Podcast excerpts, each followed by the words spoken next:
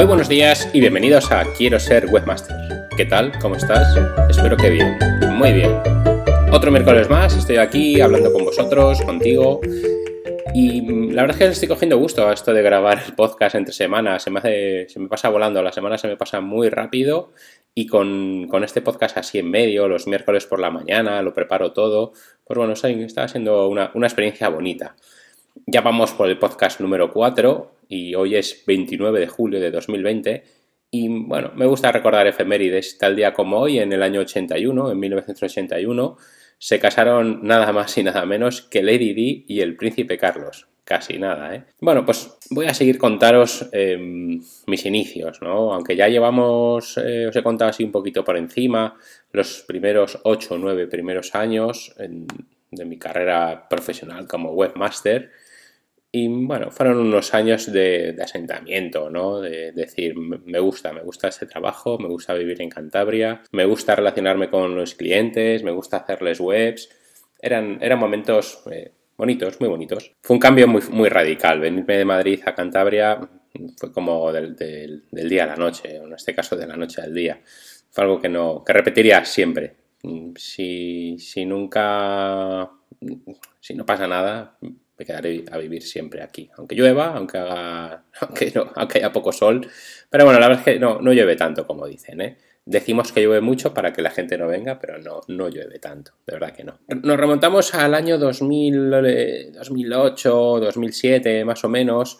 Era un momento de que llegó la crisis, eh, comenzó la crisis del 2008, después del boom de, las, de las constructoras y de todo este tinglao que se montó.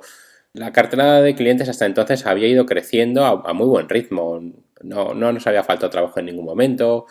Además estábamos, bueno, no sé si seguramente erróneamente, teníamos precios bajos teníamos cierta rapidez en el desarrollo de las webs, éramos eficaces y el resultado además era más que bueno. Los clientes estaban satisfechos, sus webs les gustaban, eran webs que estaban bien optimizadas. Además era un tiempo en el que el, posicionamiento web era relativamente sencillo. Llegamos a tener eh, montón de clientes, no, recuerdo cuántos, igual 20, 30 clientes en los que les trabajábamos cada mes eh, durante todo, no trabajar cada vez, trabajábamos prácticamente cada día, ¿no? En su posicionamiento y les cobrábamos al mes, claro, les cobrábamos pues bueno, una media de 80, 90, algunos un poquitín menos, otros un poquitín más, pero era un trabajo relativamente sencillo.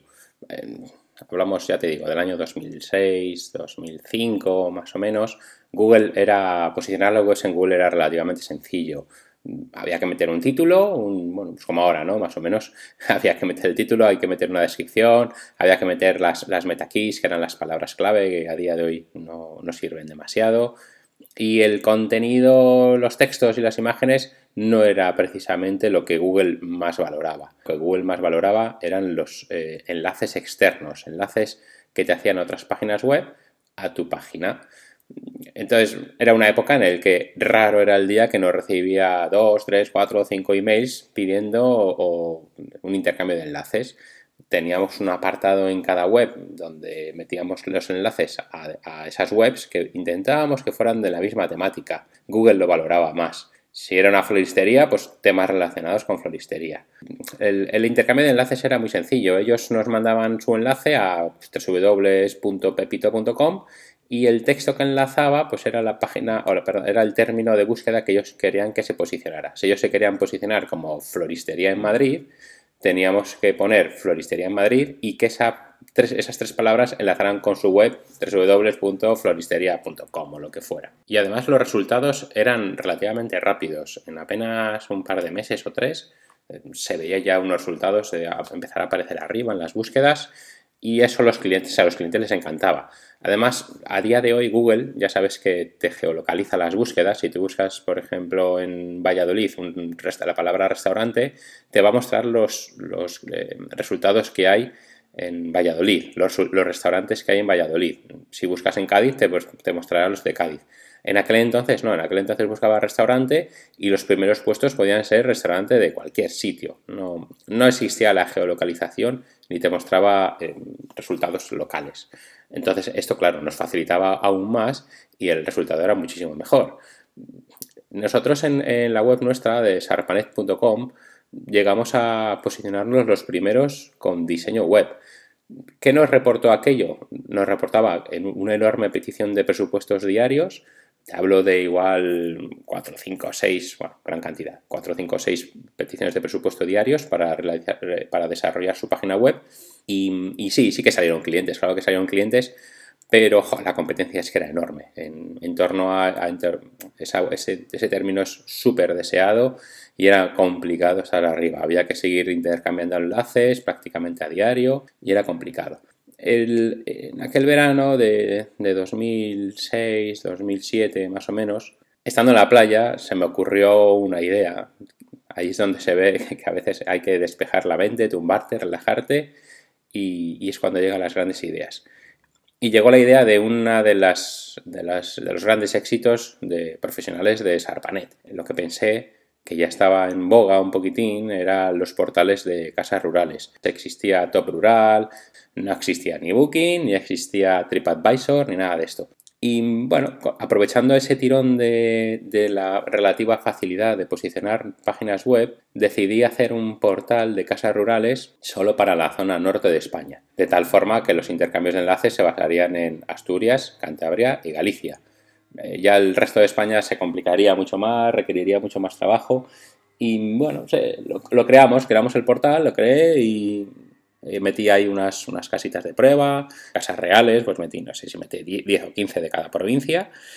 Y empecé a, empecé a, intercambiar enlaces con otras webs del estilo, eh, con casas rurales, con hoteles, y ahí sí que empezó a subir, a subir, a subir, y a los pocos meses estábamos los primeros con casas rurales en Cantabria, casa rural en Cantabria, casas rurales en Asturias, y en, Galicia también. Además, no solo en, Google, que en aquel entonces Google sí que era el número uno, pero mucha gente todavía seguía utilizando Bing, que era eh, MSN, creo que era, no, Microsoft creo que era, no, MSN, era msn.com.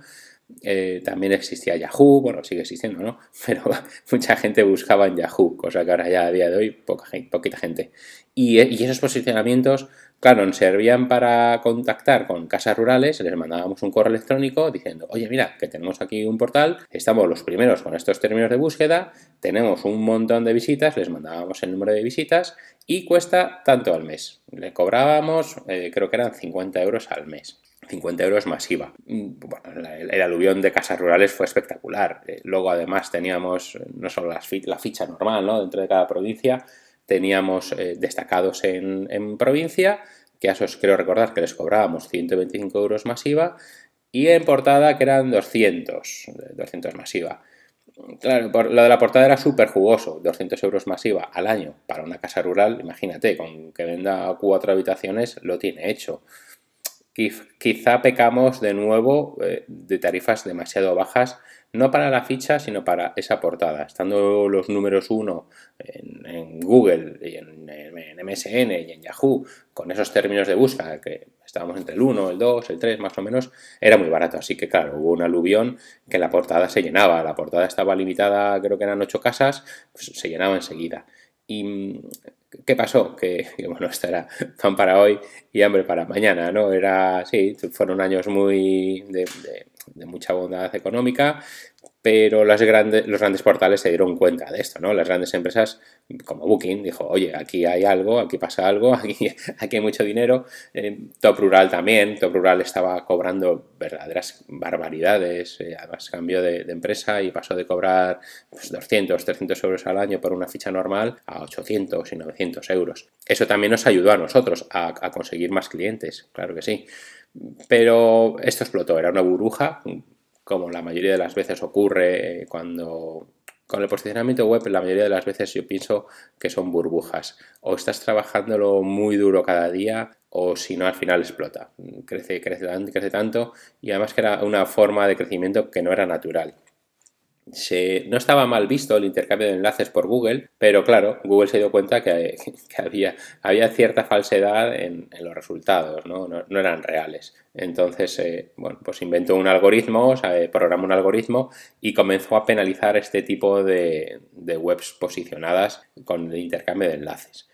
El Google detectó que a nuestra web la enlazaban con esas palabras clave desde cientos de páginas web y lo que hizo es que nos, nos, nos eliminó, nos, nos, quitó de, nos quitó de los resultados. Mm, nos quitó los resultados de las primeras páginas, sí que estábamos igual en la cuarta, en la quinta, en la sexta.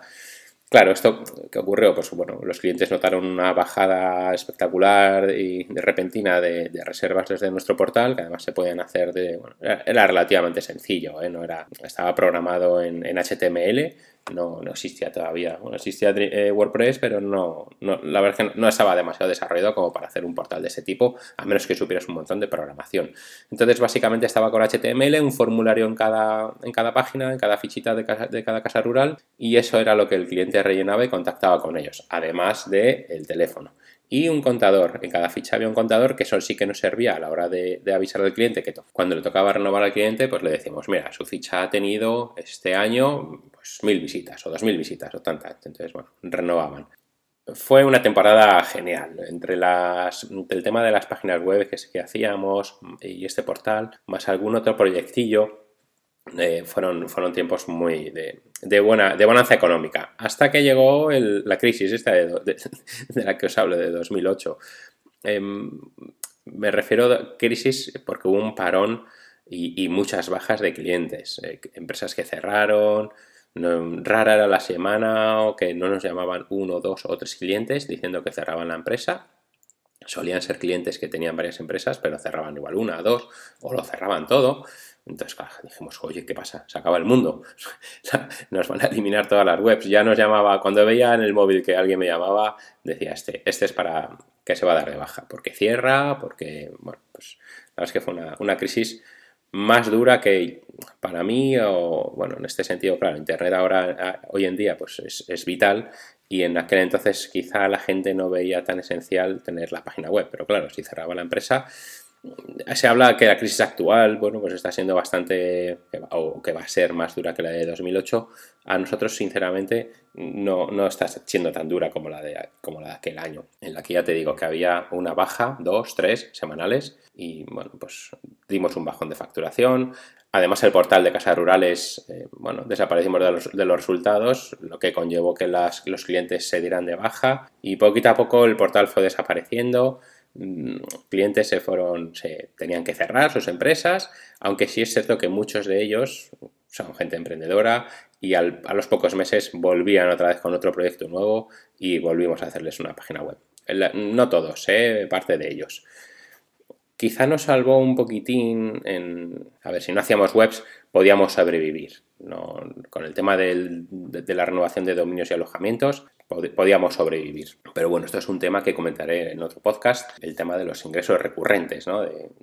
no solo vivir de, las páginas web, sino también vivir de este tema de, renovaciones, de dominio, alojamiento, de dar un poquitín de soporte, de darles otro tipo de servicios, eh, ir siempre innovando un poquitín y mantener siempre este tipo de ingresos recurrentes, ¿no? Para en un determinado momento de crisis o de enfermedad o cualquier problema que tengamos y que no podamos hacer páginas web, pues que no, que no estemos con ingresos cero, porque es que si no, no nos vamos a ir al garete. nos salvó un poquitín en aquel año que empezaron a salir los smartphones. ¿Qué pasó? Que las, los clientes tenían, se compraron el iPhone 2 o el iPhone 3 o el que hubiera en aquella época, yo creo que era el 3, el que salió más en España, y decían, claro, mi web no se ve. Eran webs que habíamos hecho en Dreamweaver, en Flash, entonces las webs en, este tipo de dispositivos se empezaban a ver un poquitín mal. Recuerdo la primera llamada de eh, un cliente que es, muy listo, sigue siendo cliente nuestro, es una, es un ave, y me dice, oye Pablo, necesito eh, cambiar la web y necesito que la web sea responsive. Y digo, mm, responsive, ¿qué es eso? La había visto en algún sitio, algo, pero bueno, no, no, no, no le había prestado demasiado interés. Miré Claro, yo, para aquel entonces tenía un móvil que era un Nokia 8210, algo, una, una, una basurilla de móvil. Ni por, lo, ni por asomo tenía el no, Nokia 8210, no, era, era uno más, más nuevo, un Samsung creo que tenía. Ni por asomo tenía un iPhone, este hombre sí tenía un iPhone, claro, quería ver su web responsive y que se adaptara a todo tipo de pantallas. Empezaron a, empezaron a salir también las tablets y bueno, fue una época en la que sí, nos empezaron a llamar clientes diciendo, oye, que mi web no se ve en los móviles, ¿Qué pasa? Bueno, pues ¿qué pasa? Pues que hay que cambiarla, hay que hacer una nueva. A algunos no les gustaba la idea, o a otros les encantó porque así su web se vería en los móviles y serían de las primeras webs que se podían ver en el móvil. Y mm, nos salvó, nos salvó, la verdad es que nos salvó la vida. ¿Cómo nos salvó la vida? Con WordPress, con, perdón, con Dreamweaver, hacer webs responsive sí, se puede hacer, claro que se puede hacer, poniendo de ancho el porcentaje de que quieres que ocupe de la pantalla y se va adaptando, pero es muy, queda cutre, no, no queda bien. WordPress por aquel entonces empezó a, a despuntar y había plantillas que eran responsive. Entonces dije, esta es la mía. Con plantillas responsive ya lo tengo solucionado. Y la primera plantilla que compré em, fue, bueno, fue en Forest, lo diré así en bajito para que no me oigan mucho, pero bueno, era un portal que hoy estaba, tenía su reconocimiento ¿no? y, funcionaba bien, era una plantilla que estaba bien. Además, mm, no fue, mm, no fue por idea mía comprarlo en ese portal. Eh, me lo dijo este cliente, me dijo, oye, mira, he visto esta, esta plantilla en este portal donde venden plantillas y quiero esta. Vale. ¿Qué pasó? Bueno, pues que ese tema efectivamente sigue funcionando a día de hoy, ¿eh? Y han pasado ya unos 10, 12 años más o menos que tiene esa web, sigue funcionando bien, la hemos ido actualizando, pero sí es verdad que no va todo lo rápido que, debiera. Son plantillas que te descargas eh, y luego tienes que instalar un montón de plugins para que funcione.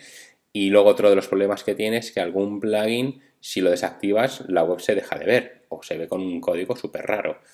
Entonces, todo esto lo, ya lo hablaremos, pero todas estas cosillas son las que hay que evitar. No tiene nada que ver con temas actuales, por ejemplo, de Genesis, que van, vamos, las webs vuelan. Estoy haciendo ahora una tienda virtual en una plantilla de Genesis y en un tema de Genesis y es que son va, va carga súper rápido incluso con el móvil se ven perfectamente son una maravilla la verdad es que os recomiendo que miréis temas eh, de Genesis para, para desarrollar vuestras webs a día de hoy son una maravilla.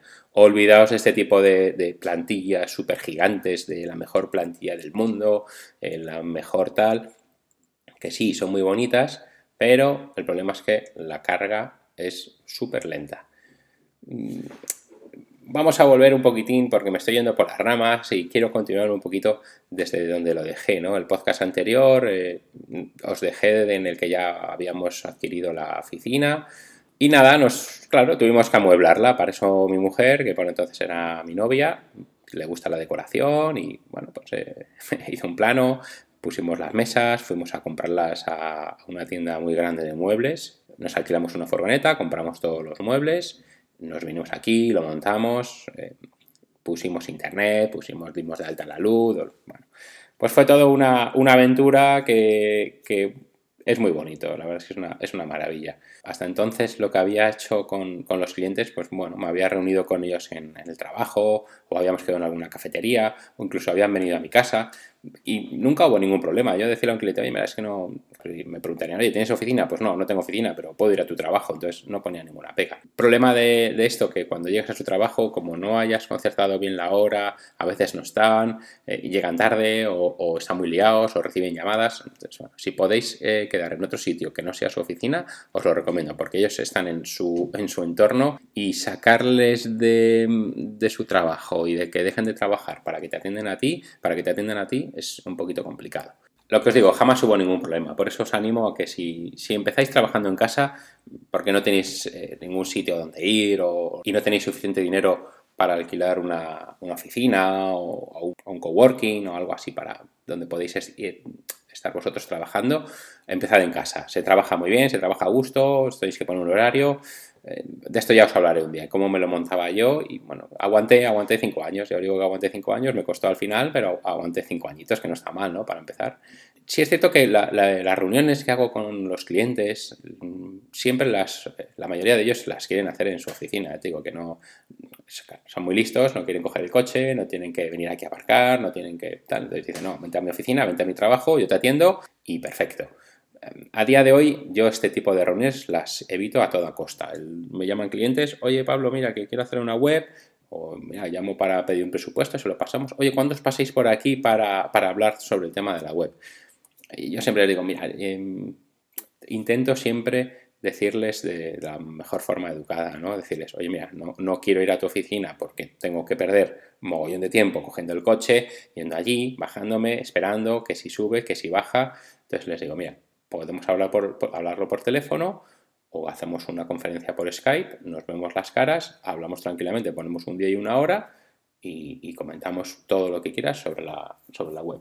Si insisten mucho, pues bueno, pues oye, pues, les digo que sí, que nos vemos, pero que quiero que vengan a mi oficina, que tenemos un estudio aquí y bueno, pues que no, que, procuro no trasladarme demasiado para no perder demasiado tiempo. Lo suelen entender, ¿eh? vienen aquí, quedamos una hora, estamos el mínimo tiempo posible y siempre lo más rápido posible, no, no alargándonos, aunque es cierto que a los clientes siempre les gusta confraternizar un poquitín, hablar de no sé qué, pero bueno, eh, el irte por las ramas en las reuniones que conlleva perder tiempo, perder mucho tiempo, se te pueden ir una reunión a una, dos, tres horas tranquilamente y dices al final, ¿para qué? Si esto hubiera sido una llamada de, de 10 minutos, porque lo que quiere saber el cliente es que, cómo le vas a hacer la web, qué necesitas para hacer la web.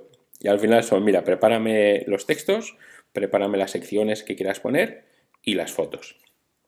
Es un problema para él esto, ¿eh? yo lo entiendo, eh, incluso para hacer nuestra web, para mí es un problema sentarme y decir, a ver, ¿qué pongo yo aquí?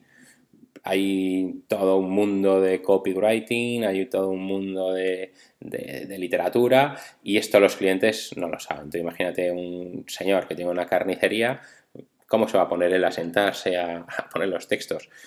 Yo les digo, por favor, intentadlo. Eh, tratad de enviarme algo, si no, ya os preparo yo los textos, ¿vale? Luego los revisamos juntos y si os gusta, los publicamos. Las fotos, sí, las fotos en, su mayoría me las mandan ellos. Otro problema grande, las fotos suelen ser de pésima calidad.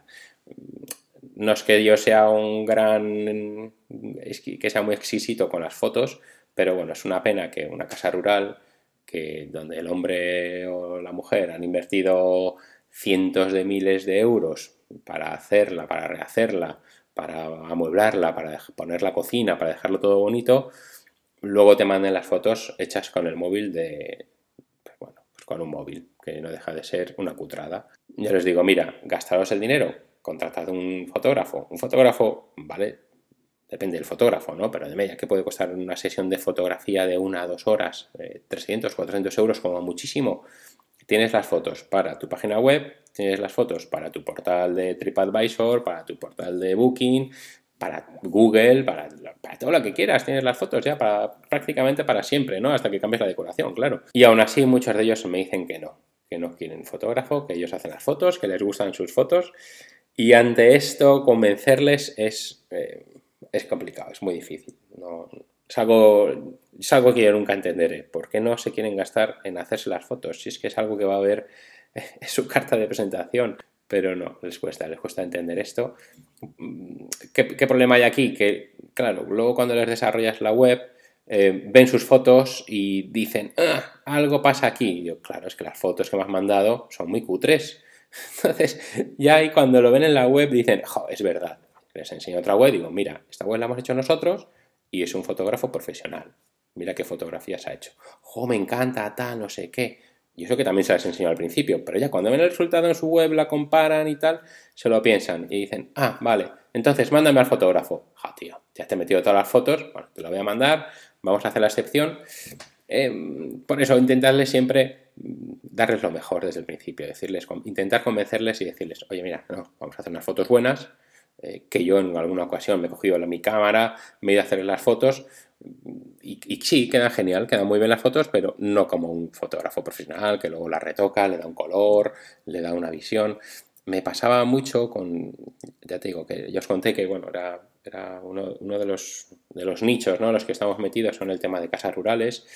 Me pasaba mucho que son, son casitas rurales aquí de Cantabria, eh, las habitaciones sí, le hacía las fotos, pero ¿qué pasaba? Que la fotografía, en la foto no salía lo que había detrás de la ventana, no, no se veía la calle. Conseguir eso era súper complicado. Al final sí que lo conseguí, pero si os fijáis y entráis en casas rurales, en, apartamentos, no se ven, están quemadas. Otro problema, claro, esto la gente que quizá que no lo sabe muy bien, pues no se da cuenta, pero si ves una foto en la que se ve el verdor de fuera, un árbol, un parque, algo bonito, te va a llamar mucho la atención, vas a vender muchísimo más.